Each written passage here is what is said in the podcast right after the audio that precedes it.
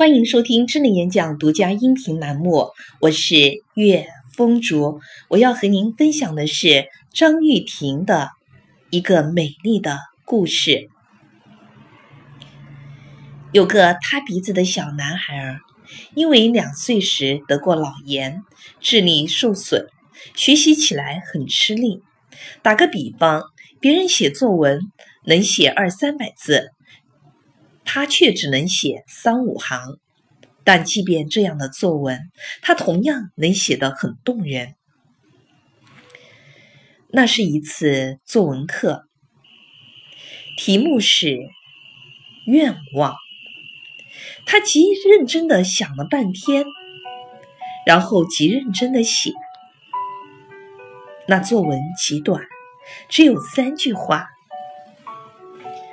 我有两个愿望。第一个是妈妈天天笑眯眯的看着我说：“你真聪明。”第二个是老师天天笑眯眯的看着我说：“你一点儿也不笨。”于是，就是这篇作文深深的打动了他的老师。那位妈妈式的老师不仅给了他最高分，在班上。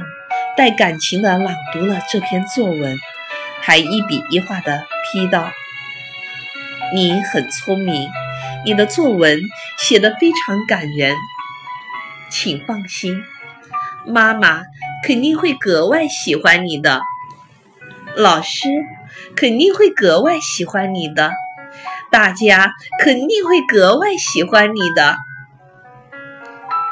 捧着作文本，他笑了，蹦蹦跳跳的回家了，像只喜鹊。但他并没有把作文本拿给妈妈看，他是在等待，等待着一个美好的时刻。那个时刻终于到了，是妈妈的生日。一个阳光灿烂的星期天，那天他起得特别早，把作文本装在一个亲手做的美丽的大信封里，等着妈妈醒来。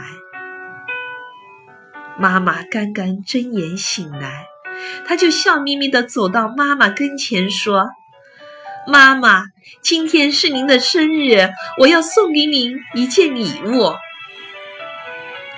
果然，看着这篇作文，妈妈甜甜的涌出了两行热泪，一把搂住小男孩儿，搂得很紧很紧。